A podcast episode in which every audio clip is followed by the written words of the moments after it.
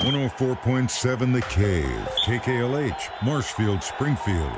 Broadcasting pure classic rock from the Just One More studio in beautiful Midtown Springfield. It's Ned Talk, your local live sports show. Sports talk for imbeciles. I hate that show. Now, here's Ned.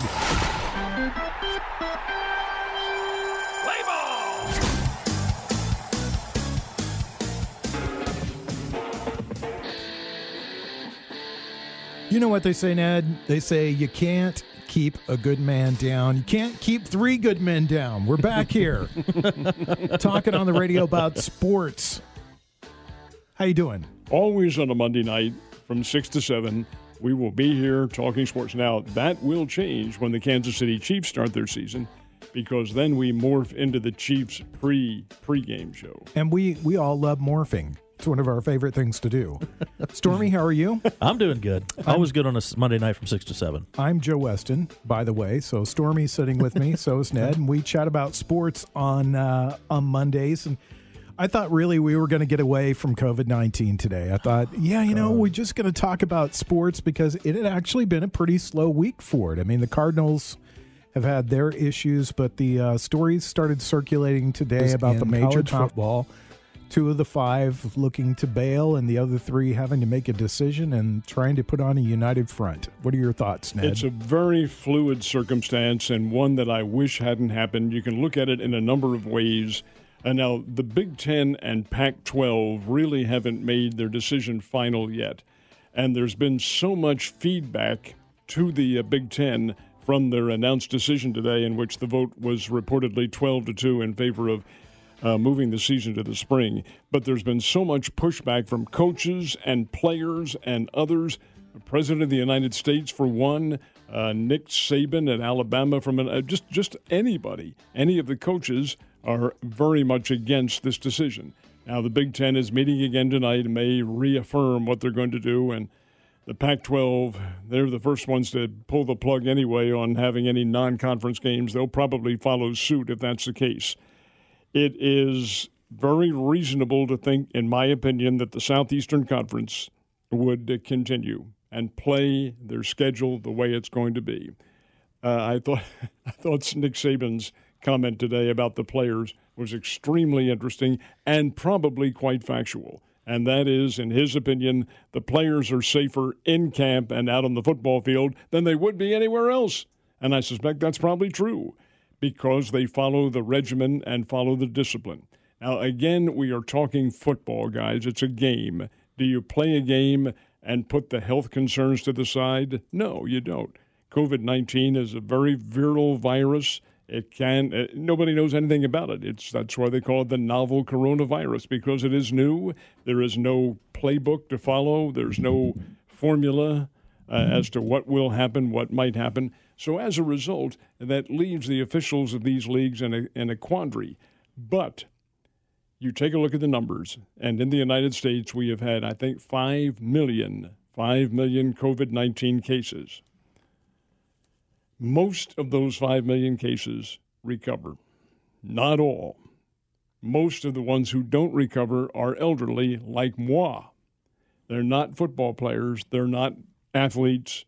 There are some, of course, there's some to everything. There's an exception to every rule. But for the most part, they're young, healthy individuals who will, uh, will recover. But the long term effects of COVID 19 are still not known yet. Still, you have to understand that although it is football, it's a game, it is also a very big business.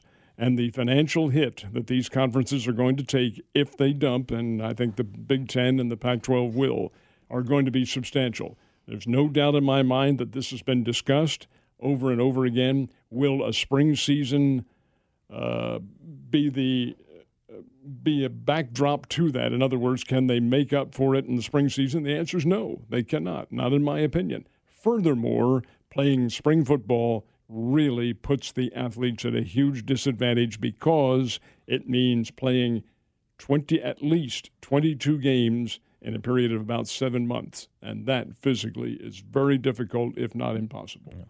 Stormy, your thoughts? Well, you know, there were other coaches, you know, Frost up at Nebraska and Harbaugh in Michigan have always stated that they want to play this season regardless whether it's even in their conferences. Uh, they said they want fall football to be played by their teams, and uh, you know, telling Ned earlier there's a uh, SEC unplanned SEC big phone conference between the presidents and the chancellors and all that. And I, of course, there's been no word yet about it, but.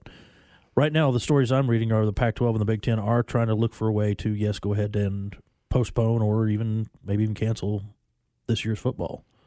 And uh, I think that would be it would be a huge hit to the players and the colleges and to the psyche of a lot of fans. Um, but the one thing that has come up, and I guess we'll probably talk about this later, is that uh, it opens up a huge variety of options for the NFL if they go forward with their season for scheduling, you know, over weekends time. So, uh, I'm kind of hoping they don't. I hope the SEC goes ahead and plays. Of course, I'm a big Alabama fan. Just I want to see them play, but uh, of course, I want the best of what's healthy for for the players and the coaches. The players are apparently, according to all the tweets and Twitters and Facebooks and all that sort of rubbish, they are all united. They all want to play, but they are players. They're young. They're 17 to 21 years of age, and they think a whole lot differently from uh, 10 from a, well, a mature standpoint from an AD or a college president who view things differently from a teenager. All right, again, the the the outlook with the with the virus, COVID nineteen, is still not determined.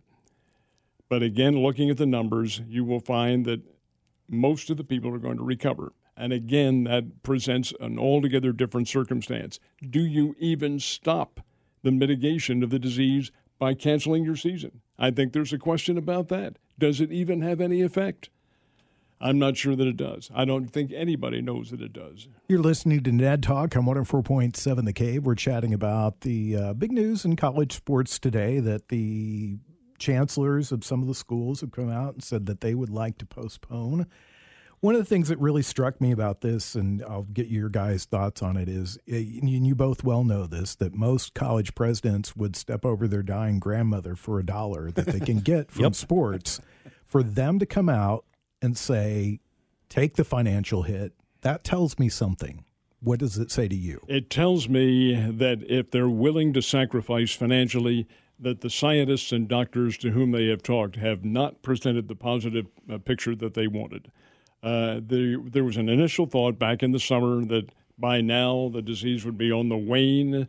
Uh, there might be a second spike, but the circumstances would be such that the the dangerous part of it would uh, probably be passed, and that evidently has not been the case. That's that's what I take from this uh, decision that's been made, and yet there are others.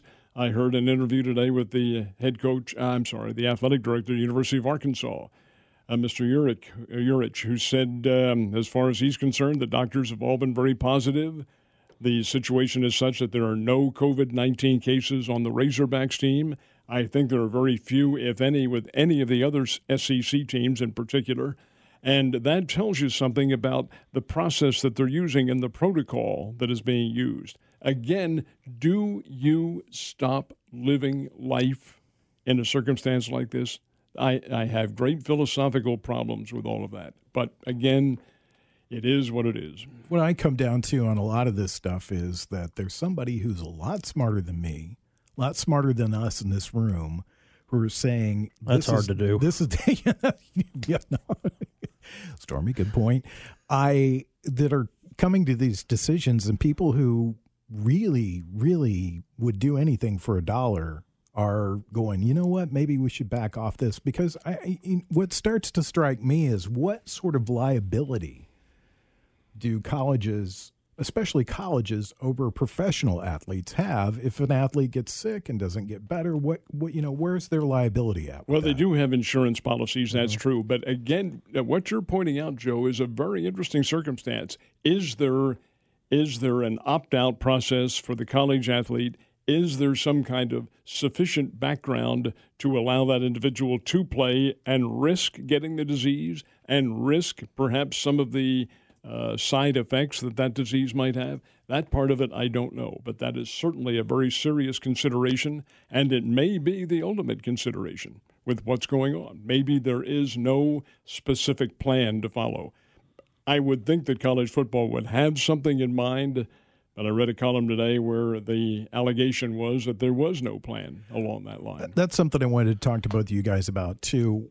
This morning when I was watching the sports show, where all this really landed at was the fact that there is no consensus on leadership in the NCAA. There's not a commissioner that goes, we're not going to do this or we're going to do this and this is how you're going to do it. I saw a tweet that Trevor Lawrence put out today that was a very well thought out tweet. I liked I always you guys know as far as this goes I'm more conservative than the two of you are as far as the the coronavirus. Mm-hmm. But I liked what he had to say. He said let us play, let's have a plan in place and I think that's what the players and the coaches are going if we're going to do this let's have a plan. But there doesn't seem to be any leadership. No, and that's a good point that you bring up too, Joe. The the uh, and the I don't know whether he calls himself the commissioner, but Mr. Emmert, who is the uh, president of the NCAA, has really not come out with a formula. He's saying the conferences can make up their own mind yeah. and something like this. Well, again, you run into a circumstance here where leadership or lack of comes into play. But you understand now there are oh, I don't know how many Division One colleges. Uh, I know in basketball it's 341, but in football I think it's probably what 60 big timers, and then maybe 120 or 130 who fall into the Division One category. Mm-hmm. There is no there's no leadership like there is in the NFL, which is the 30 team, 32 teams, and you have a commissioner there. You have Mr. Goodell and the general managers who can formulate a, a plan, a protocol to go by. And in college, this has not been followed. Therein lies one of the very big differences.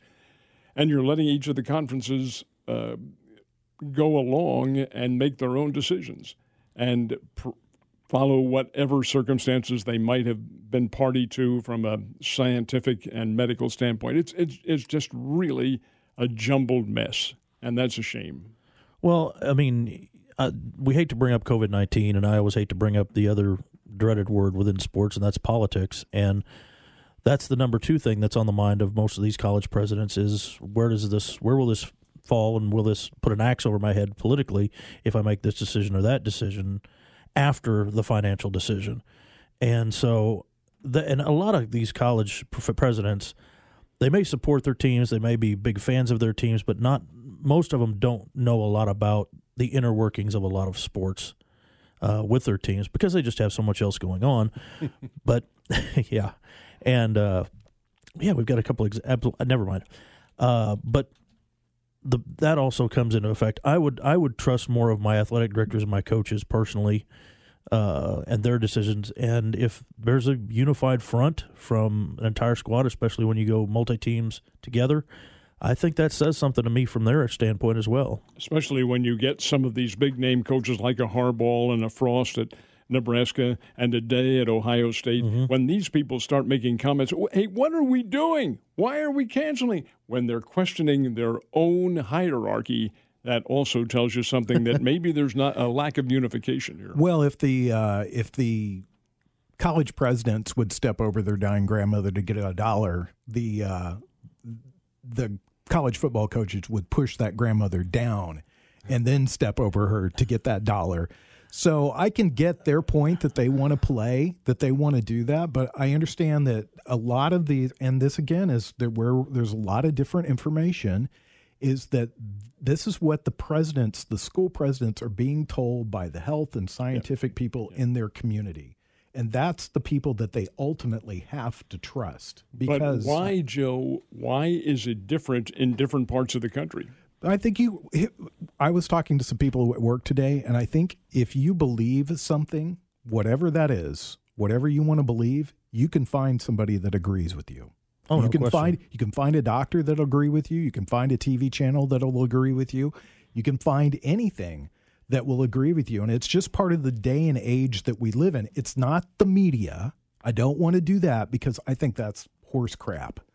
I, j- I just do because the media is not this conglomerate of people that makes decisions together. They're not. We work in the media. We work in the media.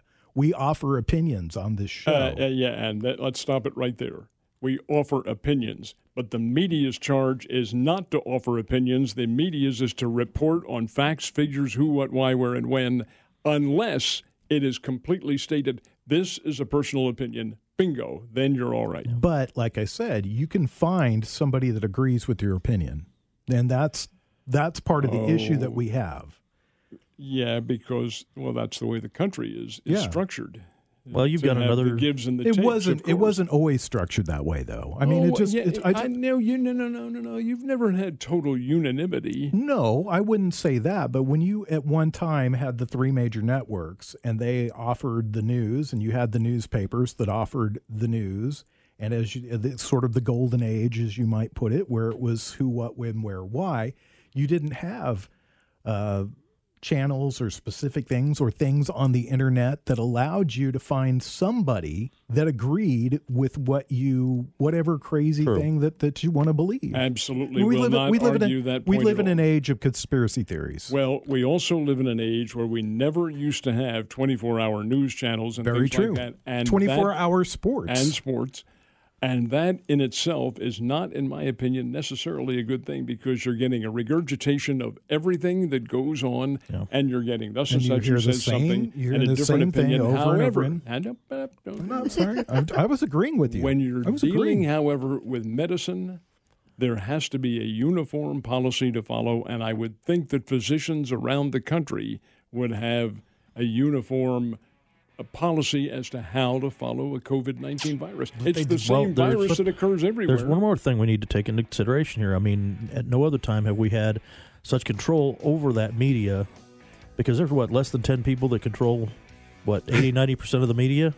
I mean, that's that's a that's a pretty uh, tight collection of, of grouping. Joe is right, but, though. It isn't. It's it's but, not. It's not a media. Uh, it's a, perhaps a media driven in the result and the, with the amount of information we're getting but the ideas that we form and the attitudes that we form are yours and you, the ones that you want to form on your basis. That's true. Expose yourself to as much as you.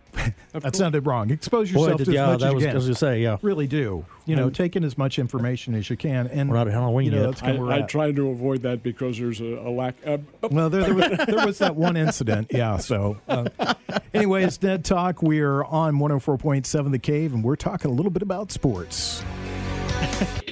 Yes, sir. Ned Talk on 104.7 The Cave. For the uh, last few weeks, we've been uh, short a couple of partners in crime. We've been kind of uh, taking a lot of guys, a lot of a lot of beef in the studio whenever we do the show. So we've asked John and uh, Josh to take some weeks off for us, and uh, they're still very much part of the show. And John Oliver joins us via the telephone. John, how are you? I'm doing well, thanks, Joe. I'm glad to glad to be back, even if it's virtually. yeah, and we, I want to wish Kendall a happy birthday while we're while we're on the air. Hopefully, she's listening, and you can uh, wish her happy birthday. Kendall, play oh, baseball oh, for me. I will definitely pass that along to her. I appreciate it. you so, might tell the folks a little bit about Kendall and her uh, athletic uh, prowess. Go ahead and tell us about yeah, her. She's uh, she's 14. She's 6'2", and she's currently going to be playing eighth grade volleyball. So she's uh, she's got the height advantage, and she's been playing since about fourth grade and doing really well with it. Now, this is correct me if I heard you incorrectly. Six two, and she is 14. That's right. That's absolutely correct. Whoa. The colleges will be after her in a split second. Oh yeah. By the time she gets college, she'll have a height advantage on the net. Where will she? Uh, where will she go to uh, high school, John? She'll go to Parkview. Good. Very good. Very good. Yep. All right, let's talk a little baseball, guys. Start her off. Did you want? To... All right, yeah. Let's let's talk about it. John's uh, has covered Springfield Cardinals for quite a while, numerous years. How is it this year? Not uh, not doing the Springfield Cardinals. It's weird. I mean, you know, I've d- I've done the beat reporter thing for six years, so you know I'm around the team a lot, and you know I've been in touch with you know some of the guys that are with the team that I I've gotten to know, and it's it's just an odd feeling. It you know it's baseball season. It's you know, they call it the boys of summer, but it's just been it's been awkward. You know, we have the taxi squad here in Springfield that uh, you know basically they can call people up from, and of course with the situation that I'm sure you guys have talked about that's going on, there are many players being pulled off of that taxi squad and at some point, hopefully making their way to the major leagues if we ever get started again for St. Louis? That's a good question and a, a good summation that you bring up. I had the pleasure talking with Dan Ryder the other day, and it was just about the time that Genesis Cabrera uh, was being called up, as yep. was Alex Reyes and a guy named Schrock, with whom I'm uh, not familiar. Max Schrock, yep. He's an infielder we got from the Oakland Athletics. He's got a big bat fields pretty well. It's just consistent average is what they're looking for with him. But he's he's got the potential. He's 25, so he's not a young prospect necessarily, but he's got he's got potential. Well, those guys, to my knowledge, are up with the big club right now, which brings up the next point. Uh, there was a, a little note today that for a change, a change, there has been some slight good news, and that was that the the uh, COVID 19 tests, the virus tests, all came back negative as of yesterday. So th- that will lead you to believe they have another another couple days in which they may be able to formulate a policy. Right now, they have a doubleheader Thursday in Detroit, their first game in over two weeks. Do you hear anything different from that? Have you heard any information that something might happen to the season, to the team, etc.? I have heard some rumblings. I can tell you confirmed they have canceled that doubleheader on Thursday, oh uh, Ned, because of concerns that they won't be able to get enough workout days in. And as you can imagine, I'm sure most people out there can do the math. The Cardinals have only played five games this year. So trying to fit 55 games into what is going to become almost a 40 day calendar is going to become very, very tricky from a logistical standpoint. Now that uh, far, I, oh, go ahead. I'm sorry. Uh, the commissioner, uh, Mr. Manfred, has said that he feels like the Cardinals can play a competitive schedule, but it might not be all 60 games. Does that figure into the plan? It does. It does. At this point, it, logistically, it's going to be almost impossible. I mean, even with the addition of those seven inning double headers that they suggested, they're literally going to have no off days at this point, and unless you you know you start talking about triple headers, that's way too much for any opposing team to did you have to sacrifice to come in. Let me interrupt you here. Did did you say seven inning yeah. double headers? Is that what they're talking about? That's not, that's seven already been that's that mandated. Wow, that's wow. that happened uh, two weeks ago. Yeah. Uh, they said uh, because of the way things are operating, and it, it, happened because of the Miami Marlins and the number yes. of games they had to make up. They said, okay, double headers, but seven innings each. So that is that is in the books. That's the way it'll be. Wow.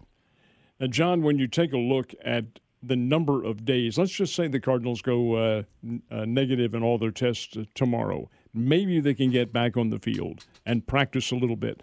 In your opinion, how many days would it take them to get ready? They could be ready if if they test negative again tomorrow, then they have the players there at their homes in St. Louis, the ones that are still eligible that aren't on the IL list. So they could technically play as early as Friday. Mm-hmm. It's really up to Major League Baseball if they feel comfortable at that point, and if Mike Shildt and the Cardinals organization feel like the players are in game shape from being off for, you know, over ten days at this point. What I find to be very interesting is the fact that the Cardinals have had such a, a two week time off because of the COVID 19 that some of the individuals who originally were diagnosed are ready to come back again. It's been that amount That's of time. True. Yes. Uh, Yadier Molina and Paul DeJong. Uh, Molina actually took his first test, I believe, yesterday. And you have to, of course, have two consecutive negative tests. He was negative. So we'll see how his second one turns out. So yeah, it's been long enough now, Ned, to where some of those players that we were initially fearing we'd be without are probably going to make it back. But they are also going to be stale, and the pitching staff, the pitching staff is really going to take a hit with the numbers of doubleheaders that they will have to play, regardless of all that. What uh, I think probably what I find to be very interesting, uh, John, you may or may not have some insight into this, is how how this COVID nineteen Miami had the initial outbreak but the Cardinals here in the Midwest have been affected the worst of all teams in the major leagues. How does something like this happen? You bring up a great point, Ned. And, you know, I can give you an example. Last, or it was on Sunday night, the Cleveland Indians, everybody remembers Dan Plesac, I think, that's followed baseball. Yep. His yep. son, Zach, is a pitcher for the Indians. And he threw a great game. I believe gave up one run in six and a third innings and unfortunately celebrated by leaving the team's hotel Saturday night. oh, God. He was sent home for 14 days without a test, without being questioned for breaking protocol. In the Cardinals situation, there have been rumors flying around, and you know, Ned, you've been around the Cardinals as long as I have. They have a way of, without embarrassing anybody, doing things internally. Mm-hmm.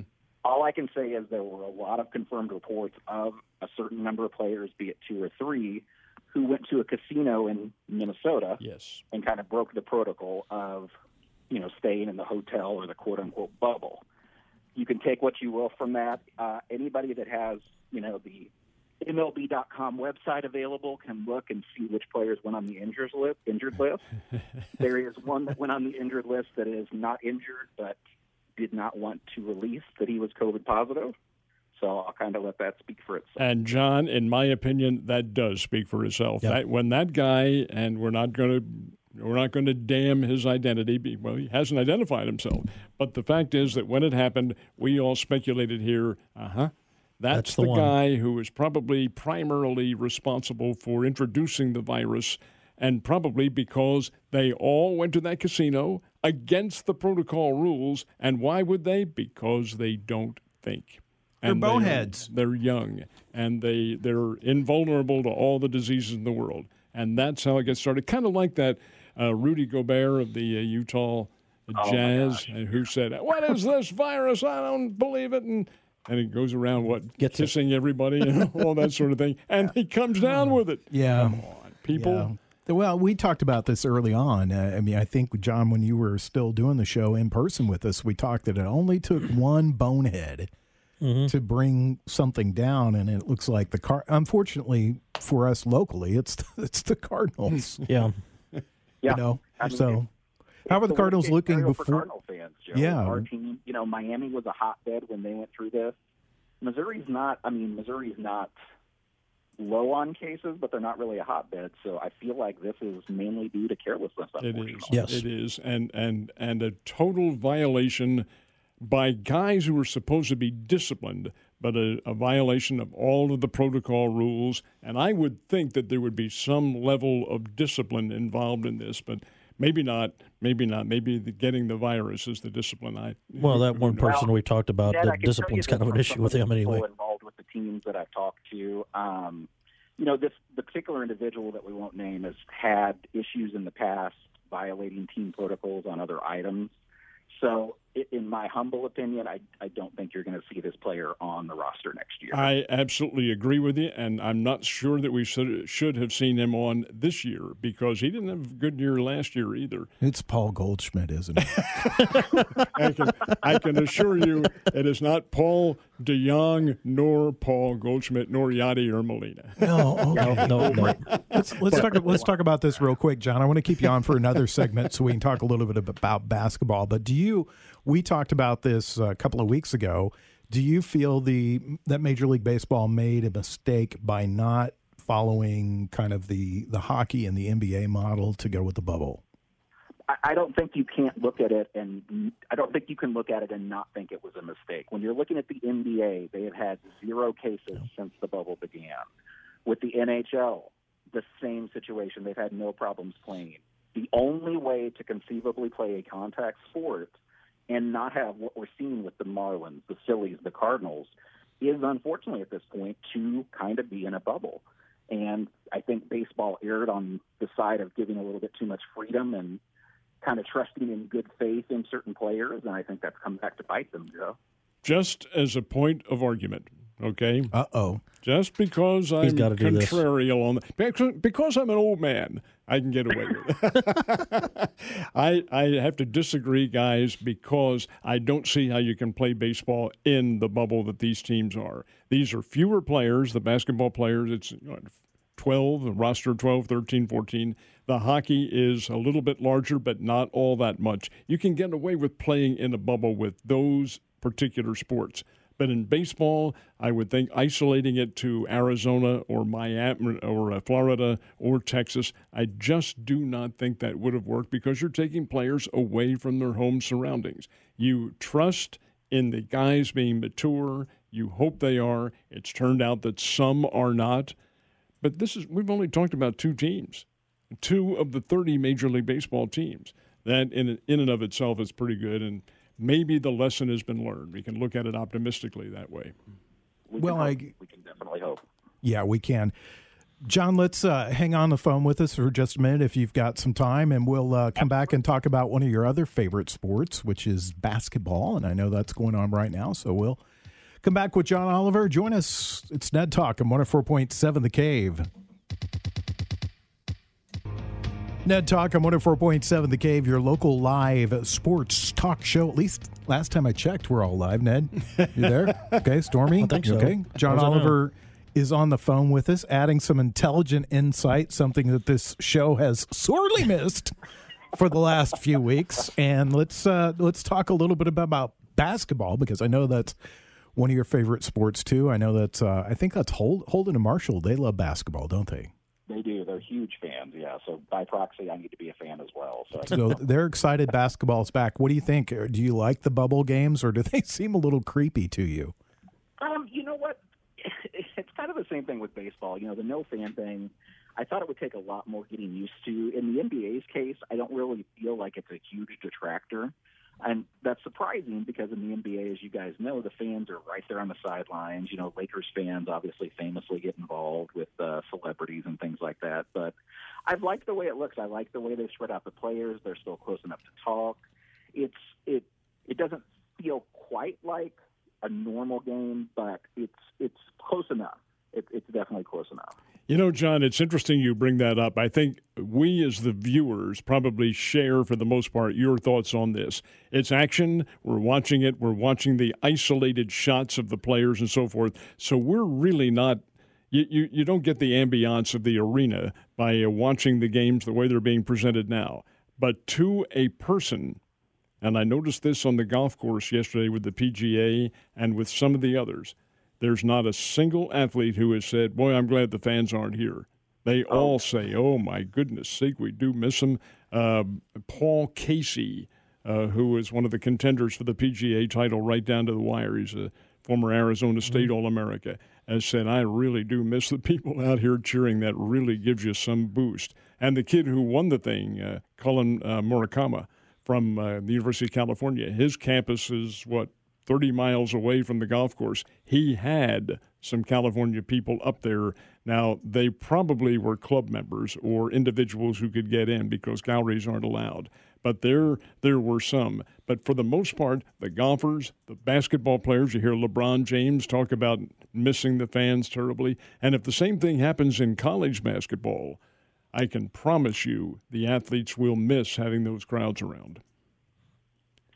Yeah, and you're absolutely right. They definitely feed off that net. I mean, the crowds are a big part. I mean, athletes, adrenaline can take you so far. You still have that desire to win. But I don't know that there's many athletes that don't feed off the crowd in some way. Mm-hmm. And, you know, I've heard a couple of players. I know Russell Westbrook, uh, James Harden, Steph Curry, you know, some of the bigger scorers in the league have talked about it's a big difference in depth perception as far as, you know, shooting towards the basket without the crowd there. They feel like – the basket looks much closer, and they've had trouble making those adjustments without the crowd there to kind of buffer out that area behind the basket. That's uh, a perception that I think a lot of individuals who've never played the games uh, fail to understand or fail to have it materialize in their mindset. That the perceptions of playing in an arena are extremely important. And I'll tell you where it really comes to the fore. In the NCAA national tournament, when they play them in these huge arenas, hey, the perception level is altogether different from uh, most of the arenas they played in during the course of the season. And it makes a difference with your depth perception and uh, how you shoot the ball. It takes a lot of getting used to. But you're absolutely right. The fans in attendance and that background, not to mention the, uh, the din that's created by these fans. That has a very positive effect on players and a negative one on the visitors. That's why you have home court advantage. Uh, having said all that, can you see a circumstance in which there is a delay to the basketball season and perhaps no season at all? At this point, they've been so successful with it, and they've been so stringent for anyone that needs to leave for either family reasons or injury purposes. It would really, to me, take quite an aberration for there to be a hiccup at this point, Ned. I think they've been pretty diligent in that.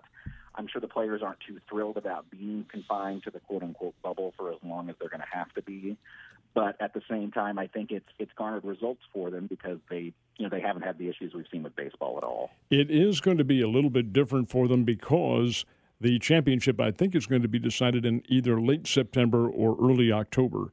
Then they're only going to get about a month and a half off before they start the season again. That's correct. Yeah, And- so it'll be a definite adjustment as far as not having that long off season either. How about the uh, how about the college level of basketball?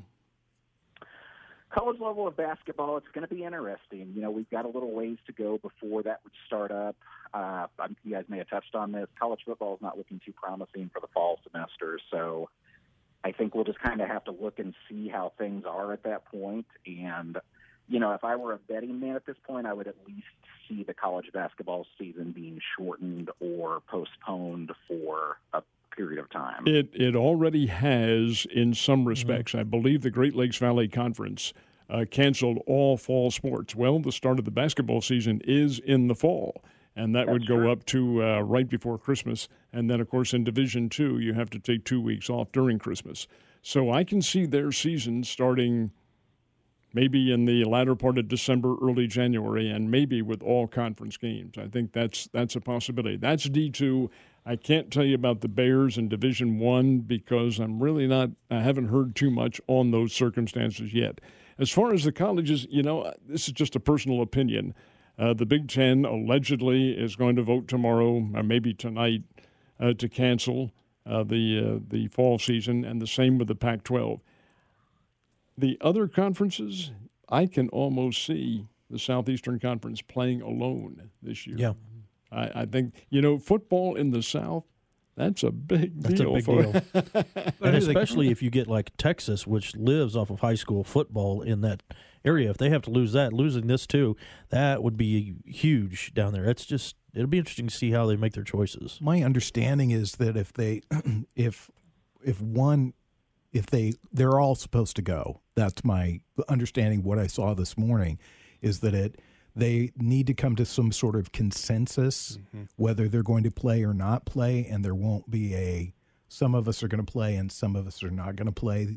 What I understand is it will. It's an all or nothing. Sort Joe, of deal. uh, that sounds good uh, coming from uh, from a unanimity standpoint, but I'm not sure that's going to work because these these folks in the Southeastern Conference are very adamant about wanting to play this season. Rabid's a word you want to Yeah, use. rabid. That's good. So let me ask you this, John. They're uh, the Lakers not looking so good in the restart, and there's some uh, you know conspiracy theory stuff going around. What's your what's your thought? Who's looking good? Uh, Uh, the the three guys who don't follow the NBA, tell us. Yeah, I can tell you this for sure, Joe. The Lakers look tor- terrible. They look out of sorts. They look out of shape. So they've been tough to watch. It's frustrating. You know, I, I know Anthony Davis and LeBron James and Kuzma and others with the team have voiced their frustration, but it hasn't fixed anything up to this point. One of the biggest things I've noticed with the restart is you can really tell which players took that break seriously and really worked on getting their reps in, honing their craft and which ones might have kind of taken it as a little bit of an extended break, just assuming they'd be fine when they came back. I, I have the feeling the Lakers weren't maybe as diligent as other teams. I can tell you this: Milwaukee with uh, Giannis and the rest of his crew there, they look phenomenal. It's going to be very, very hard. Why, why are you raising your hand? This is your show. Because uh, I watched a game the other night in which the Milwaukee Bucks played the Dallas Mavericks, and I can't tell you how overwhelmingly I'm pre- uh, I'm impressed with the Luka Doncic. My Oh, my goodness, gosh, say what a this this guy he he made a play, and this is just an example. The guy scored I think 37 points and had a I think a triple double. He goes charging down the lane, passes between his legs to another Maverick who blasted it home on a dunk. I said, How do you do that going full speed? That's pretty good. That's amazing. Yeah, he's he's he's fun to watch. He's definitely a young star, and there's a lot of them in the NBA right now. And Ned, I hate to I hate to burst your bubble. I know Philadelphia is near and dear to your heart. Ben Simmons out for the year, and Embiid having all the ankle issues. I don't see them being able to really make much of a run. At this No, stage. no. When your two star players are going to be sidelined like that, they um, th- they're they're an also ran as far as the uh, as far as the championship's concerned. But there's always hope, John. there is always hope. Is the I- I'm process over? towards a Clipper and Buck final? So I'll see if that comes to fruition. yeah, that's but- pretty good. That's a pretty good choice. Yeah, Clippers and the Bucks. Yeah, that would be a good one. I, you know, the guy from Denver too is a really great player too. Nikola. yeah, the other big man yeah, in Denver. N- He's Nikola uh, Lucic, I think his name is. God bless you. Yeah. Well, John, we'll let you get back to Kendall's birthday party, and uh, you again wish her happy birthday from all of us. I know that she's uh, she she will be excited to hear happy birthday from Ned. Ned, Happy who? birthday, kid. Happy birthday. 14 years old and six 6'2. That's pretty good. Tom Mass said what to me? all right, John, stay safe. We'll talk to you in a couple of weeks. Okay, See you, buddy. All right, sounds good. Good to hear from you guys. You're listening to Ned Talk on 104.7 The Cave. Ned Talk on 104.7 The Cave, your local live sports talk show. We'll get to uh, everybody's favorite segment here in a moment. What did the Queen City Insane Asylum do over the weekend? But I think I know, Ned, because I listened this morning uh, to you and Mike the intern. You guys do your morning breaks and discuss sports together. You were talking about golf, and I want to know more about that. This was the uh, PGA National, and they played it at Harding Park in San Francisco under really, in all honesty, adverse weather conditions. Now, I'm not talking about rain and all that sort of thing, and hail and thunderstorms and snow and all that. But they had what's called the marine layer came in off the Pacific Ocean, and it affected only where they were. They were the announcers were talking about 10 miles away. It was beautiful sunny weather and all that. And there the temperature is 60 and it's foggy. The golf was outstanding. Nothing short of outstanding on a very difficult course. And the kid Collin uh, Morikawa, who is a four-time All-America from California, University of California, and Berkeley is just down the road from where this tournament was played, broke out of an eight-player tie in the back nine at Harding Park. And he did it, first of all, by chipping in from about oh, 35 feet on the 14th hole, chipped in, and then two holes later, eagled. Eagled the 16th hole, and that put it away. It's 13 strokes under par. It was terrific golf with an eight player tie. Had I been a betting man, I would have bet on uh, Dustin Johnson to win the thing. He had led for much of the tournament but he could not put it together. He finished in second place, 11 strokes back, which is pretty good. But this kid is 23 years old, Morikawa, and he is a future star. He's been in every single tournament. This is his debut year on the PGA Tour, and he has been a significant part of every tournament. Plays beautifully. When he drove the green on the 16th hole and got an eagle out of it, you had to say, boy, Here's a kid playing in the PGA National Championships, the first of the year's majors, and he is able to survive that kind of pressure and win in those circumstances. That is pretty good.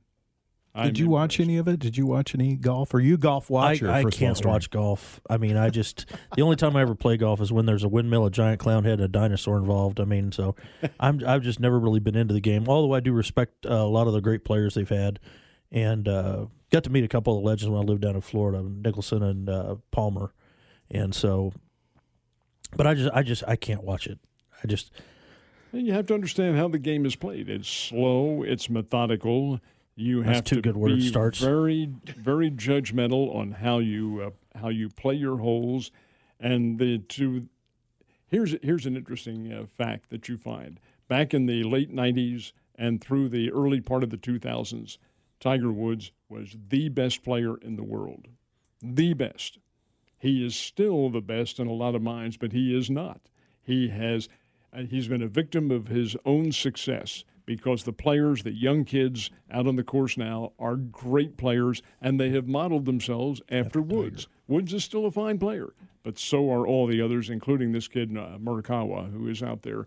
But there are so many others, and they're all big. The kid from Southern Methodist, uh, DeChambeau, he must go about 255, 260, and he hits the ball 800 miles.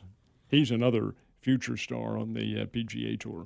You know, I used to work for a uh, a group of radio stations that was owned out of Augusta, Georgia, and uh, so I would ask some of the guys there. You know, you guys go to the Masters and see what it's like, and they're like, "Oh yeah, we go all the time." And they said, "You know, all those guys they smoke."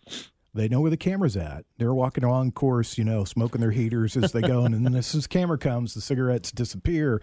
But that's not what what you see in the younger players today. These guys Mm-hmm. are are athletes. They're not the you know beer in the bag kind of sort of You know, kind of guys. Interesting, Joe, you bring that up because back in his heyday, Arnold Palmer, who really led the charge of golf into the big time, he and Jack Nicklaus, Mm-hmm. it was not at all uncommon. Now, this is before cigarettes were taboo. You'd see him on the course on TV. He'd be off on the Mm-hmm. side, smoking one, flip it away, just like that. Not to be clandestine about it, but to, to because he's ready for the shot. But oh yeah, it was it was common knowledge back then. Yeah, Not Joe now. DiMaggio, after every inning, sit down, smoke a cigarette, Yep. drink a cup of coffee. Could you imagine doing that? 90 degree days in New York, wearing a wool uniform, a cup of coffee, and a cigarette, sitting there. Somebody of that area, yeah. My turn at bat? I can. Okay. well, it did happen. Uh, and now, guys, don't please don't misunderstand. I'm not saying this to name drop. That's not the point. This did happen. I've had a number of occasions personally to be in programs with introducing and interviewing John Goodman. And one, I once asked him, it's been about five, six, seven years ago when he was here. I said, When you played Babe Ruth, Oh man. what was that like? He said, It's the most uncomfortable I've ever been in my life. We're shooting those scenes at Wrigley Field in a wool uniform in the heat of summer. No, thank you. Yep. Yep. That, that, guys, that's true. He did, he did Yeah. say that. it's a different day. I mean, guys are in much better shape now. They're much better. There's more thought. You know, when when I grew up in the 70s, a lot of the guys, a lot of baseball players still smoked, and a lot of them were not what you would think of as being athletes as far as baseball goes. Because there was a lot of heavier guys that played the sport, and uh, you know, and now that's kind of the exception to the rule. There's Yeah. more uh, more guys that are in good shape. Let's talk real quickly before we get into the insane asylum stuff. I do I do want to talk about that. Don't take You're it good. don't take it wrong.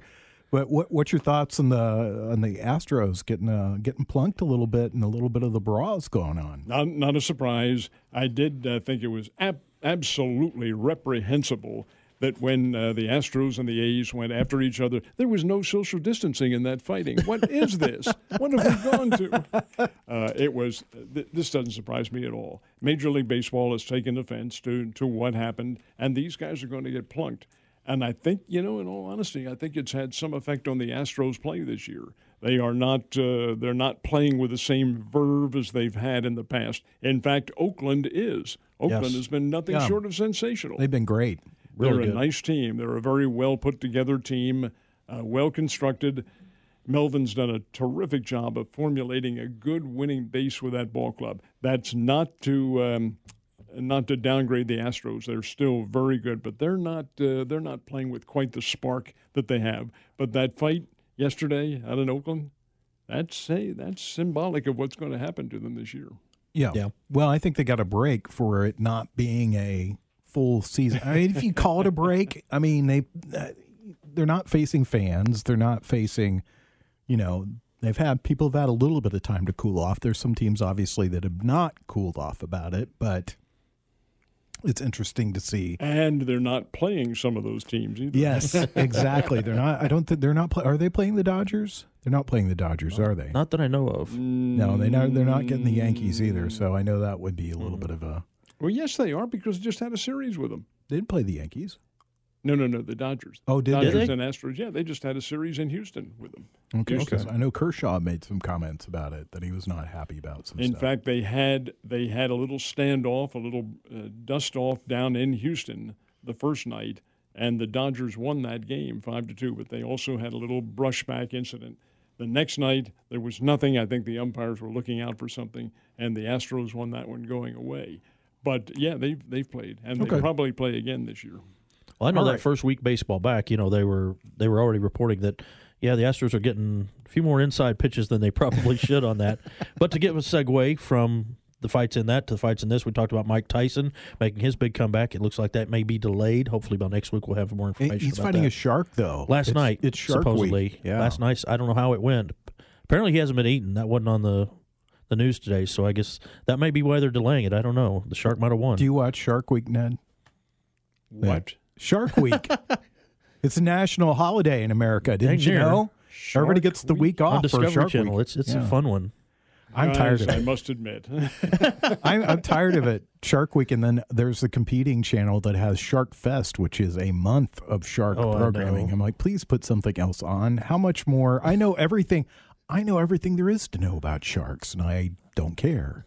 what does All right. what does Mike Tyson have to do with that? He there they did some sort of I don't. Did you watch I it? did not. It was They- a thing that said Mike Tyson versus a shark. I don't know what it was.